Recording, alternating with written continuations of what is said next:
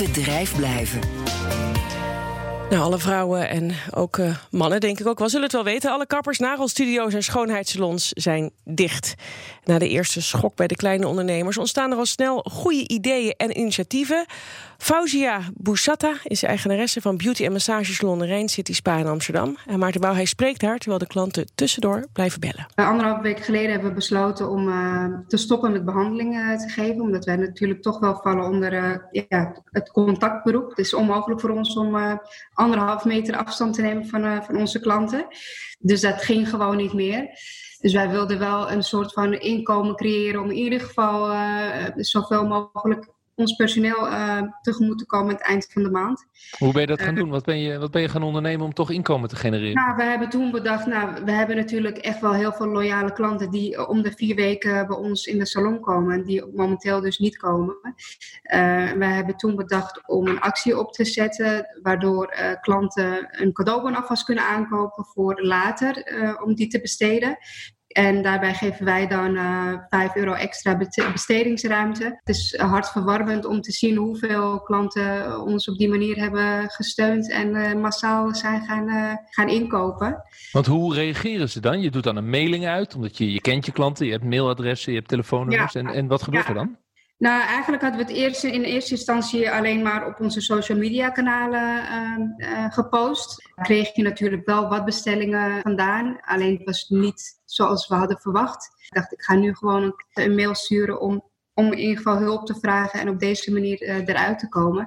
En eigenlijk, het was toen al zondagavond en gelijk begonnen de eerste apps al binnen te komen. En de volgende dag was het eigenlijk aan één stuk door. Alle klanten die echt zo solidair waren om op allerlei manieren te helpen, tips te geven. Sommigen die belden om ons een hart onder de riem te steken. Ja, dat was gewoon echt wel heel mooi om te zien. Dat betekent dus dat de klanten een voucher kopen die ze later kunnen gebruiken. Daar leg je dan ook nog 5 euro bovenop. Dat is dus ook een, uh, laten we zeggen, een inkomstenbron die je dan in de toekomst, als je weer open bent, niet hebt. Ja, klopt helemaal.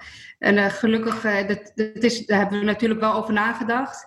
Um, ja, natuurlijk, klanten komen verspreid. Ze komen niet allemaal in één week of in één maand. Uh, iedereen neemt zijn eigen tijd ervoor.